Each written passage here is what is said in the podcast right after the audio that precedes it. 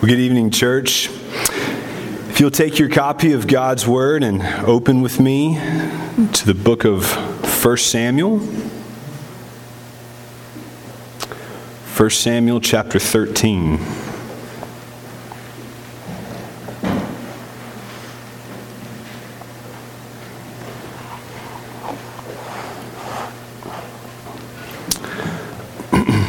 First Samuel 13. Before we read the text, let's, by way of introduction, let's, let's think about a simple illustration. You know, um, I like to read military history some, and I've noticed if you know any, if you've paid attention to any of the wars in our in, in, in world history, you know that war has a way of putting people into really desperate situations, right? That was the position that George Washington found himself in in the fall of 1775 when he was named the commander in chief of the newly formed Continental Army.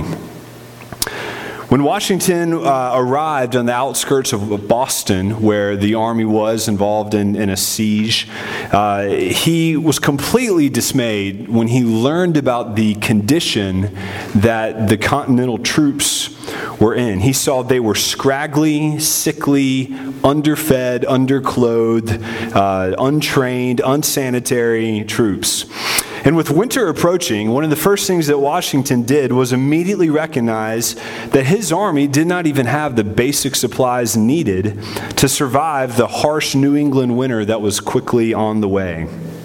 Most of his men did not have a tent or even a blanket. He worked very hard to secure one blanket per man, and many of them did not even have shoes.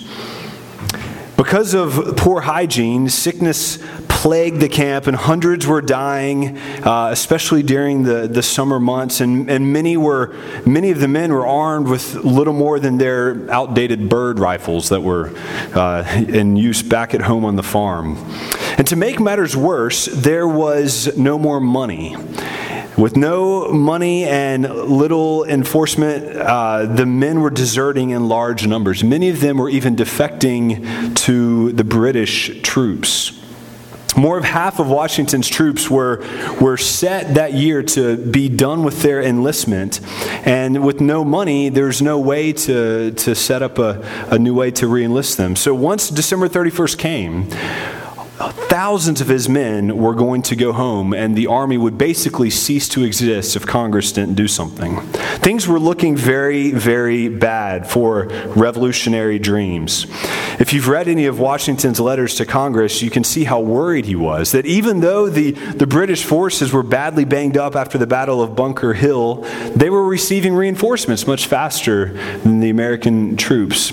And if they got wind of how bad things were, if they got wind of how bad things were, he predicted that they could have easily decimated the ill supplied, frozen, unmotivated, newly formed army before the Revolutionary War even really got off the ground. You see, dire situations have a way of testing the character and the courage of a man. And the actions that were taken by Washington, especially in those first years, especially in 1775 and 1776, cemented him as an American hero forever because of the fortitude that he showed. You see, in the text before us tonight, newly crowned King Saul is also in a desperate situation. Now, granted, his situation was much, much, much more worse than that of the Continental Army. But unlike Washington, Saul cracked under the pressure, and it had significant consequences. Saul made fatal decisions that would ultimately prove to be to his ruin. In the text before us tonight, we are going to see how God rejects Israel's king, the king that they chose, a worldly king, the king like the nations, because of his disobedience. God is now rejecting that king. Instead of a king with a heart like the nations, God is after a different kind of king. He's going to set up a king after his own heart, a man after his own heart. Now, there are many lessons in the text before us tonight, but the main idea of the text, I think, is this God's approval comes through obedience. God is seeking those who have a heart of obedience. He's seeking men and women after his own heart. And God is actually willing to place us into desperate situations to test our hearts, to see if we will obey him. And just as obedience brings God's approval, disobedience brings God's rejection. So let's look at this text together. I'm not going to read the entire chapter. I would encourage you to do so. Um, but let me start. Uh, let's start reading together in chapter 13, verse 1. The Bible's amazing, isn't it? That's just, my goodness. Saul lived for one year and then became king. And when he had reigned for two years over Israel, Saul chose 3,000 men of Israel. 2,000 were with Saul in Michmash and the hill country of Bethel, and a 1,000 were with Jonathan in Gibeah of Benjamin. The rest of the people he sent home, every man to his tent. Jonathan defeated the garrison of the Philistines that was at uh, Gibeah, and the Philistines heard of it. And Saul blew the trumpet throughout the land, saying, Let the Hebrews hear. And all Israel heard it said that Saul was de- that Saul defeated the garrison of the Philistines and that Israel had become a stench to the Philistines. And the people were called out to join Saul at Gilgal.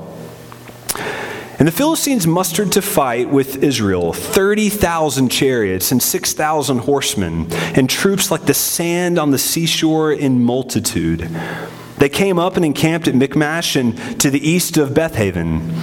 When the men of Israel saw that they were in trouble, for the people were hard pressed, the people hid themselves in caves and in holes and in rocks and in tombs and in cisterns. And some Hebrews crossed the fords of the Jordan to the land of Gad and Gilead. Saul was still at Gilgal, and all the people followed him trembling. Verse 8. He, Saul, waited seven days, the time appointed by Samuel. But Samuel did not come to Gilgal, and the people were scattering from him. So Saul said, Bring the burnt offering here to me, and the peace offerings. And he offered the burnt offering. As soon as he had finished offering the burnt offering, behold, Samuel came. And Saul went out to meet him and greet him. Samuel said, verse 11, What have you done? And Saul said, when, when I saw the people were scattering from me, and that you did not come within the days appointed, and that the Philistines were mustered at Michmash, I said, Now the Philistines will come down against me at Gilgal, and I have not sought the favor of the Lord. So I forced myself and offered the burnt offering. Samuel said to Saul, You have done foolishly. You have not, com- you've not kept the commandment of the Lord your God, with which he commanded you. For then the Lord would have established your kingdom over Israel forever. But now your kingdom shall not continue. The Lord has sought out a man after his own heart, and the Lord has commanded him to be prince over his people, because you've not kept what the Lord commanded you. And Samuel rose and went from Gilgal, and the rest of the people went up after Saul to meet the army. They went up from Gilgal to Gibeah of Benjamin. And Saul numbered the people who were present with him, about 600 men. We join me in prayer? Father, we come before you tonight and we've sung about the blessings of those who plant themselves in your word, of those people who meditate upon your word day and night.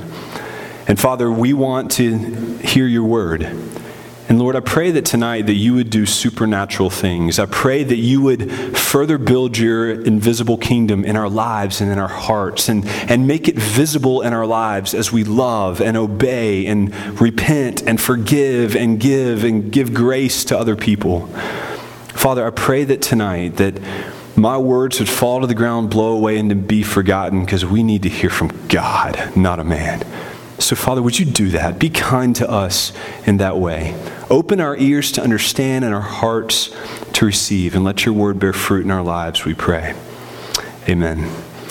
All right, it took me a while to get my hands around this text. This is like a geographical, like, yeah, I had the atlas out. I was trying to figure out where things are going, and there's all sorts of kind of translation things going on in this text, which, which we won't talk about tonight. But here's, here's the situation as, as I understand it. Back in chapter 10, okay, a couple chapters ago, when Saul was coronated as king, Samuel had given him some instructions. You can look at this if you want. Chapter 10, verse 7 and 8. He had told him that he was supposed to go to Gilgal and attack the Philistines. That's, that's what the king was supposed to do. But once he got there, he was supposed to wait for seven days.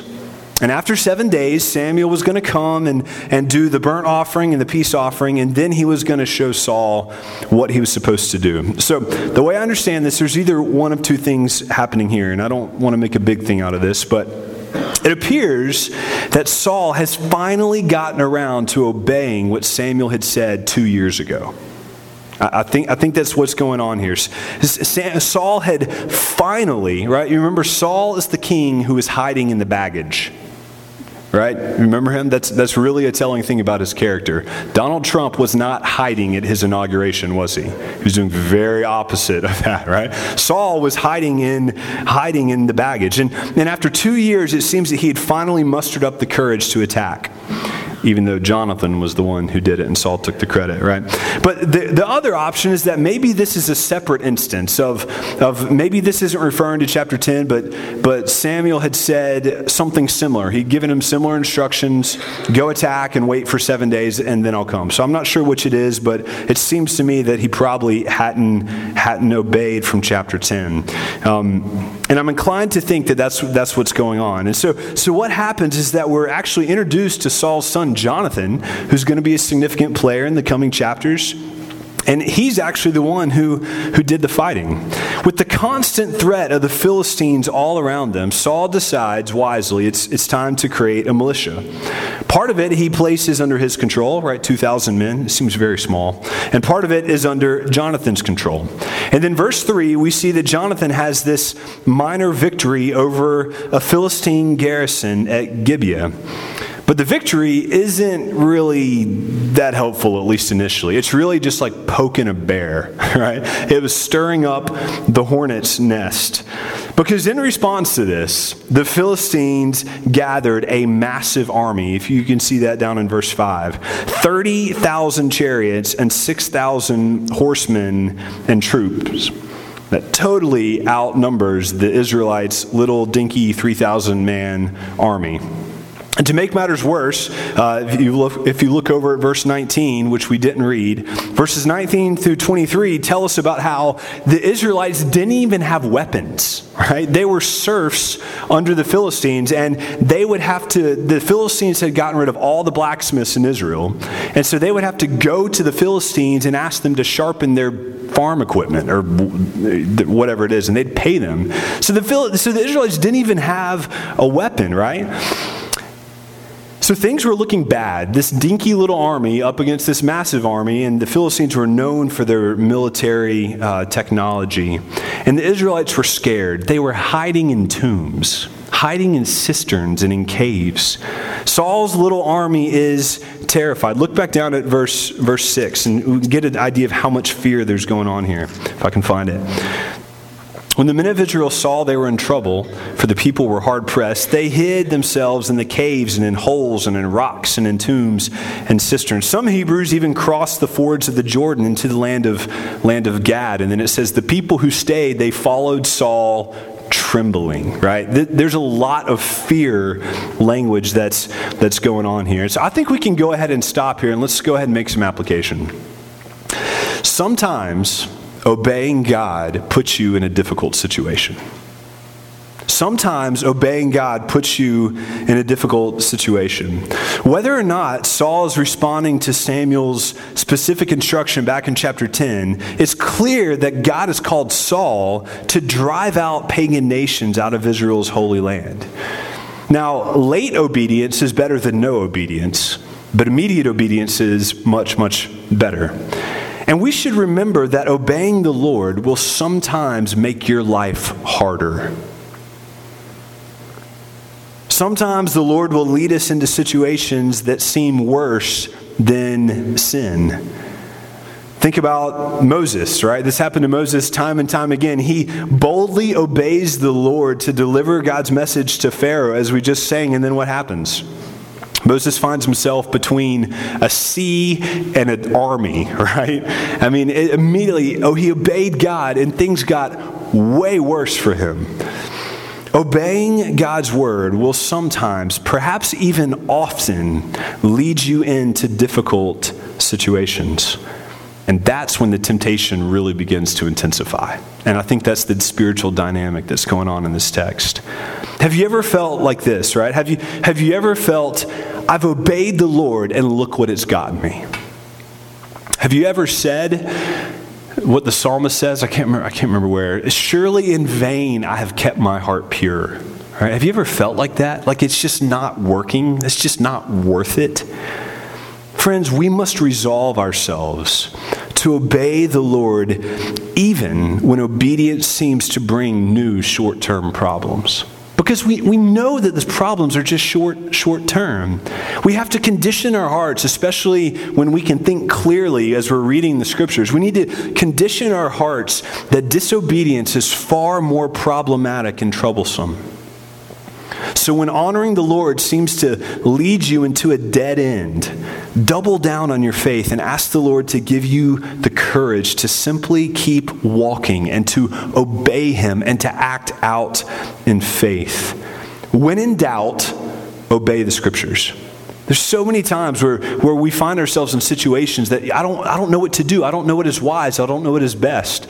And the rule in our house is find something in the Bible and do it, right? When in doubt, obey.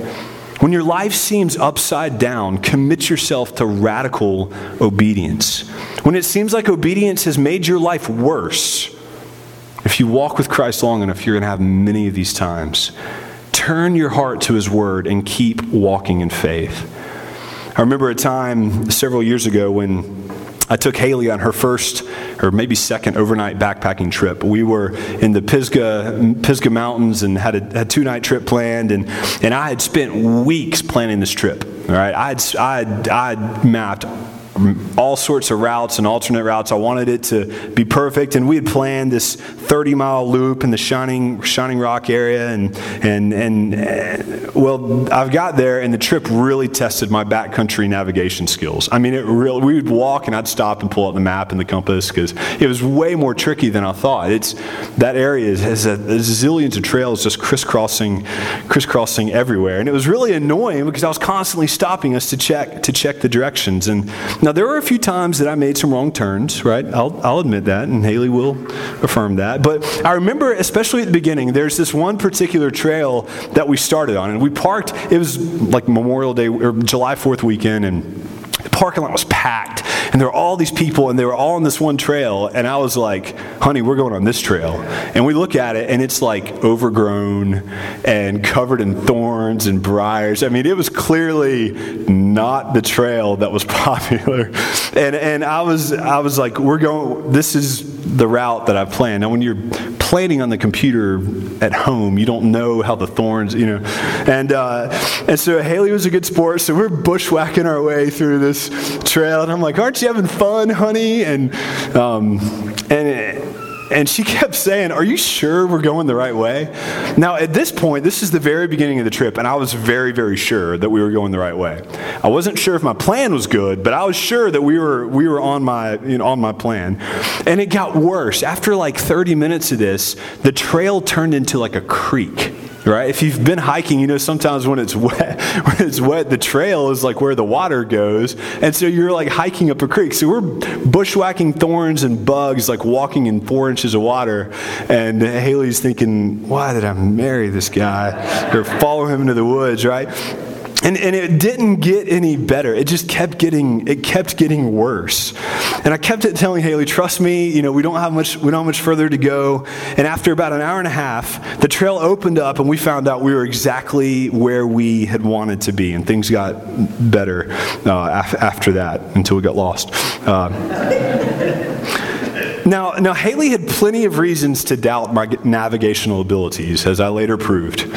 But we never have a reason to doubt God's path. We never have a reason to doubt God's path. God will never get you lost. You may be bushwhacking through the creek and through the, through the thorns, but God will never get you lost. He knows what He's doing with your life. And you will never regret obedience in the long run. He, make you, he may take you through difficult places. He may even walk you along a cliff, but you can always trust him. Keep putting one foot in front of the other in obedience.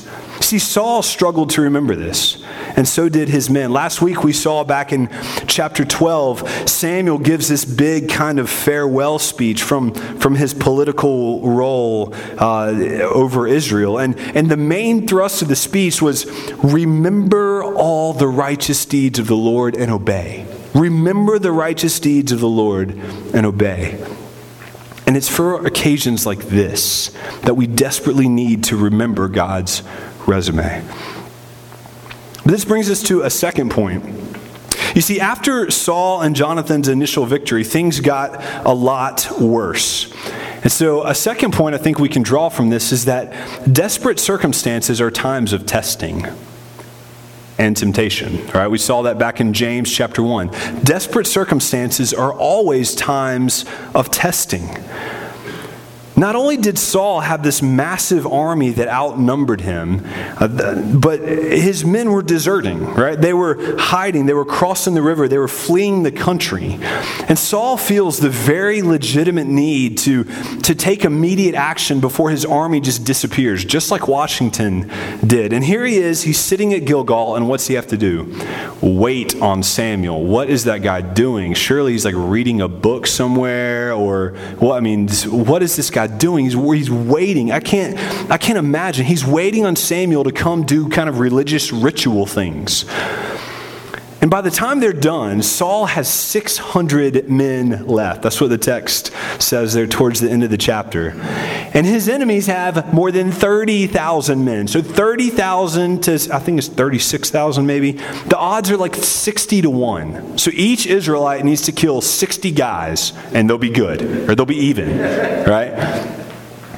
It, but these are just the kind of, God, kind of odds that God likes, aren't they? Does this remind you of anyone else? Gideon. This story is intended to remind you of Gideon. The author is dropping very, very obvious clues that should make us think of Gideon if we read our Bibles enough. Because just like Gideon, Saul faced impossibly long odds.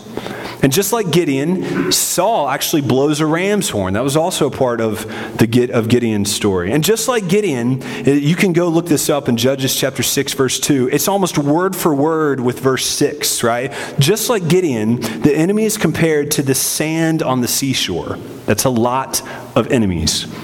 And it seems clear that Saul, the chosen king, the guy that was picked by the people to go out and fight our battles, he needs to be Gideon like. He needs to, to take a page out of his book. And so the obvious question is what's Saul going to do? What's, what's he going to do? Is he going to obey the voice of the Lord, which was given through Samuel? Samuel spoke for God. Is he going to wait for Samuel and come? Is he going to wait for him to come and make the sacrifices? Really, the question, if you can feel the tension building, is who is Saul going to fear the most? God or the enemy. We remember how Samuel's speech ended in chapter 12, verse 24. Only fear the Lord and serve him faithfully with all your heart. For consider what great things he has done for you. But if you still do wickedly, you will be swept away, both you and your king. But the circumstances here are just too much for Saul. He just heard that speech, but they're just too much. It seems like he manages to wait like six and a half days. I, that's, I, that's how I take the text. He was like almost there. He was almost there, but he cracked. Unlike Gideon, Saul chooses to trust in himself instead of the Lord. Saul chooses to disobey the voice of the Lord spoken through Samuel. And so Saul makes the sacrifice himself. A job that's reserved only for the priests. And in fact, if you read the text carefully, there are two sacrifices involved, and Saul only did one of them. He either got distracted or forgot or didn't know how to do the peace offering or whatever it is. But, but think about it. The sacrifice, what was it intended to do? It was intended to, to signal, it was intended to make it clear that we depend on God, right? That was the whole point of the sacrifice, to make it clear that we depend on God. Yet what was Saul doing? He was making it clear through his disobedience that he doesn't depend on God.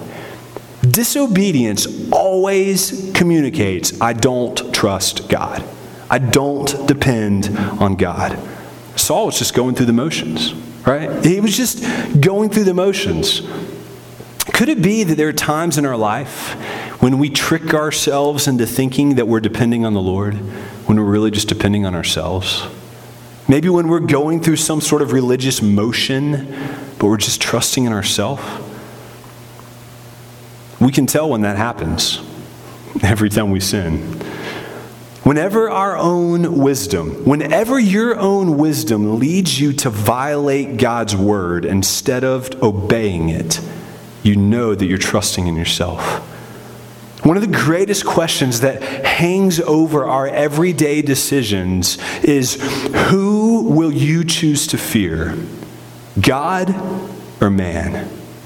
Do you care about what God thinks more or what man thinks? No, we don't have time to explore the, really the fear of man in, in the time tonight, but the question is this Will we choose to obey the Lord or live according to our own understanding? You see, whenever our wisdom leads us to disobey the clearly revealed word of the Lord, we can be certain it's not wisdom. It's foolishness. It's folly. Sin will never solve your problem. Sin will never solve your problem. That seems so obvious until you're tempted, right? Sin will never solve your problem. You see, when our circumstances become totally overwhelming, we're so tempted to try to solve our problems with sin. Some of you are facing 60 to 1 odds in your marriage, and things seem totally hopeless. And you're tempted to try to solve your problem, your marriage problem, with sin. Maybe divorce is the solution. Or maybe you can just disengage, or maybe you feel justified to, to lash out in anger or to manipulate. Some of you are facing 60 to 1 odds in some other circumstance. Maybe it's a, it's a battle of your mind. Maybe you're being tempted to think that your life feels so empty without that new thing you want to buy. Or maybe life feels so empty without the comfort of sugar. Or maybe your life feels so empty if you can't have that quick sexual gratification. Surely, it seems, you can't face life without those comforts. Obedience just seems too costly. There are times when it seems easier to just die than obey. There are. But those are the most important moments in your life. Who will you fear, God or man? Saul's circumstances were so scary and so overwhelming that he convinced himself or deceived himself into thinking that he could actually gain God's favor by making the sacrifice himself. But we can never gain God's favor or God's assistance through obedience. Sin will never make your life better. Ever. Sometimes that's obvious, and sometimes it's not. Sin will never make your life better. Human wisdom will certainly disagree. Sometimes, perhaps many times, obedience will make your life harder in the short term. Just ask Stephen when he was being stoned. Just ask Paul when he was in prison. Just ask Christ on the road to Calvary. The most important question that governs our daily decisions is who will we fear the most, God or man? And we know by who we obey. Saul couldn't hack it. When the moment of strain came, when obedience was actually hard, obedience when it's easy, okay, that's one thing. But when obedience is hard, when there's 60 to 1 odds against you, he feared the armies of God. He feared, he feared the armies of man more than the Lord of hosts and it ruined him, literally. But things got worse. Right when Saul decided to disobey and offer the sacrifices himself, Samuel showed up. I can't imagine this conversation. That must have been awkward. And he radically rebuked Saul's disobedience. If only he had held on a little longer. I'm learning that so often faithful Christian discipleship comes down to a matter of holding on a little longer trusting in God's timing. God's timing never makes sense, does it? It never makes sense in the moment. I can't think of any time in my life where it made sense, right? God's timing is not the same as our timing. Your difficulties will always seem to drag on longer than it seems good to you. I mean, always. It's always going to be the case. And God's timing almost always seems slow to us. But I think that so often God intentionally delays our deliverance just to see if we'll trust Him. That's exactly what He was doing with Saul. But I think there's a third major thing that we can learn from this text is, and we've seen this all throughout the book of Samuel, and we're going to keep seeing it, so I'm going to keep saying it, that God's approval comes through our obedience, and God's rejection comes with our disobedience. Down here in verse 11, Samuel shows up and says, What have you done? And what does Saul do? He's got all sorts of excuses, right? All sorts of excuses, and we'll come back to that in a moment. But down in verse 13, Samuel delivers the verdict. This is the key, these are the most important verses in this text. You've done foolishly. You've not kept the commandment of the Lord your God, with which he commanded you. For then the Lord would establish your kingdom over Israel forever. But now your kingdom shall not continue. The Lord has sought out a man after his own heart, and the Lord has commanded him to be prince over his people, because you have not kept what the Lord commanded you. Samuel tells Saul that if he had obeyed, God would establish, God would have established his kingdom forever. But instead of his kingdom being established, it's going to be given to another man. Now, Saul's going to remain in power for quite some time. It gives a lot of drama to the book of 1 Samuel. But the, this is the beginning of God's rejection of Saul, right? And that's what we see back at the beginning of, if you remember Hannah's song, like God is opposing, he puts his hand against those who are pride pr- uh, proud. God's obedience brings God's approval, and disobedience brings God's rejection. Now, at first glance, this consequence seems too severe, right? It seems like an overreaction. But I think that this should remind us that sin is more dangerous than we think. Sin is more serious than we think. You cannot safely tinker with sin all of us have these sins that we're kind of comfortable with. You cannot tinker with sin. It's like sleeping with a boa constrictor in your bed. Sure, you might be a little warmer. But if you cuddle up to sin, it's going to eventually kill you. Samuel's words here tell us a lot about what God was doing. And it, shows us that, that God desires so much more than our half hearted obedience. God is seeking men and women who have a heart like His, men and women after His own heart. That is, He's seeking those hearts who will obey His law no matter what the cost is. Remember, this is a theme in Samuel. Man looks at what? The outward appearance, right?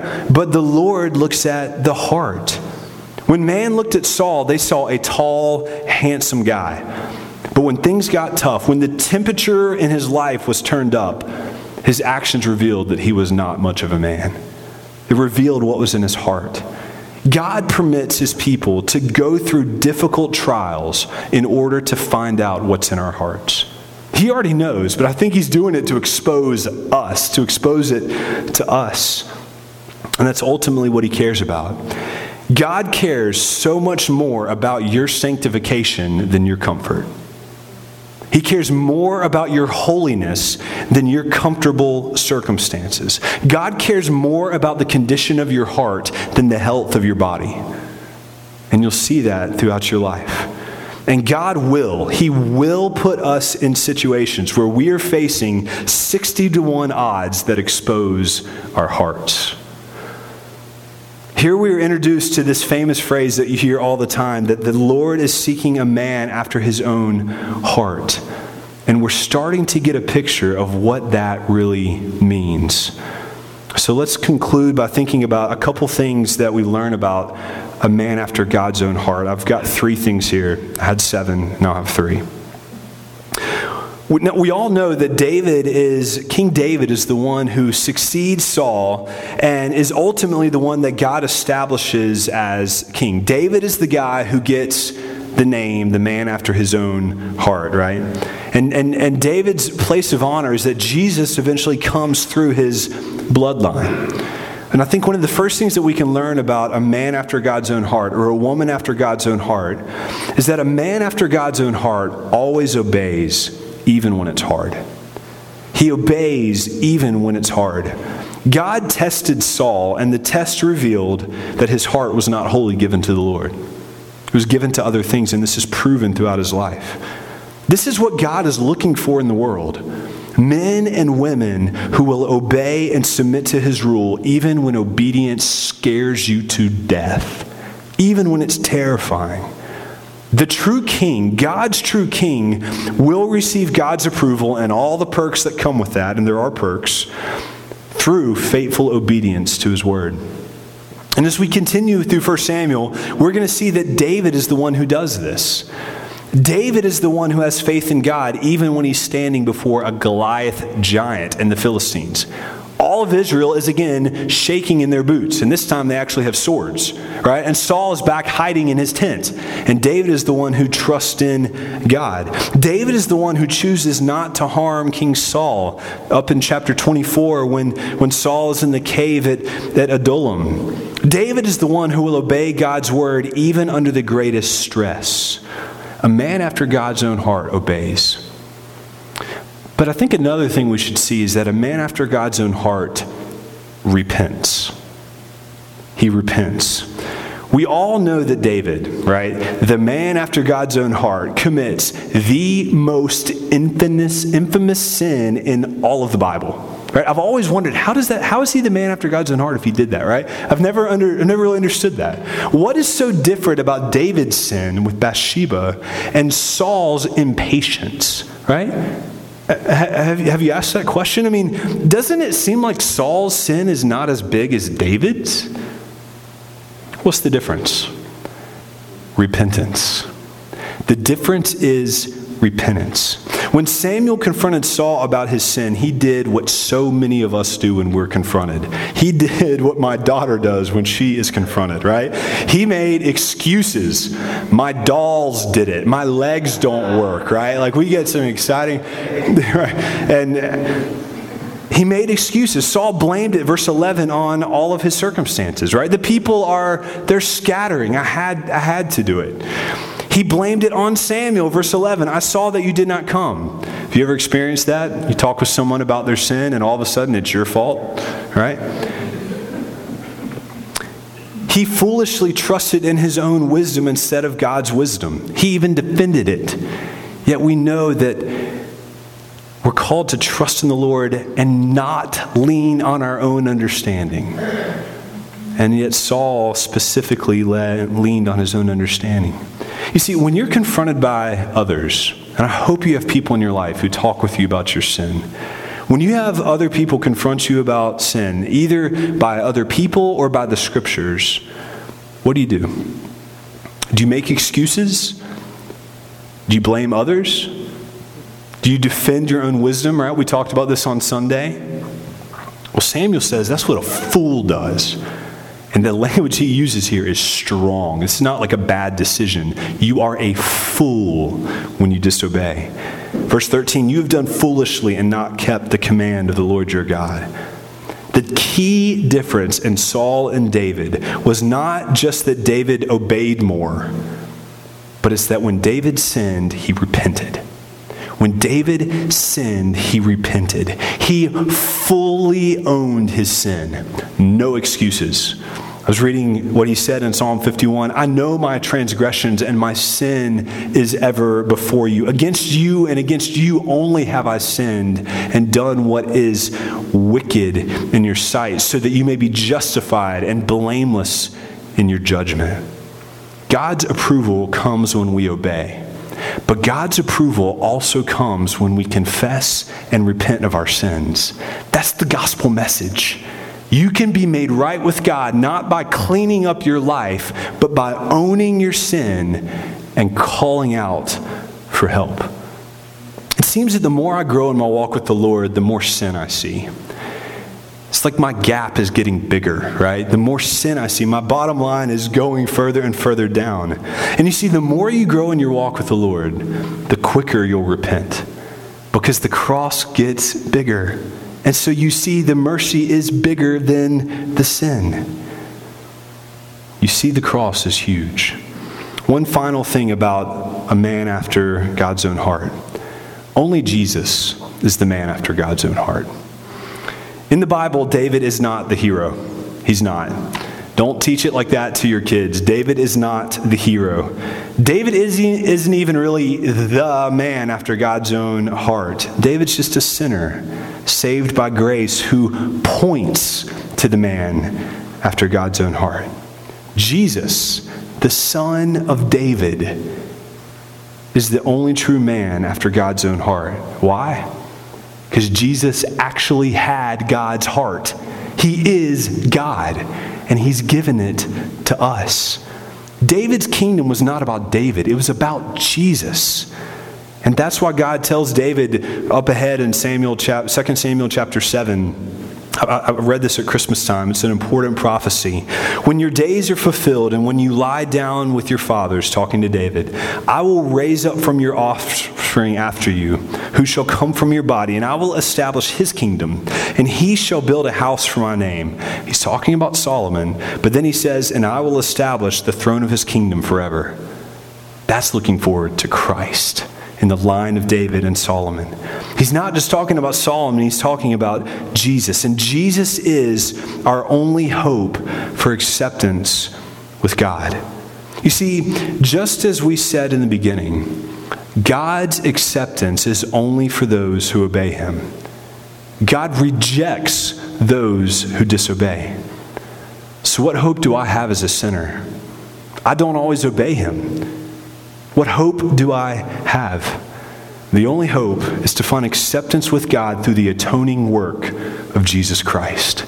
And that's not just that you would be saved, but that it's you would be close to God and united with God and not afraid of God.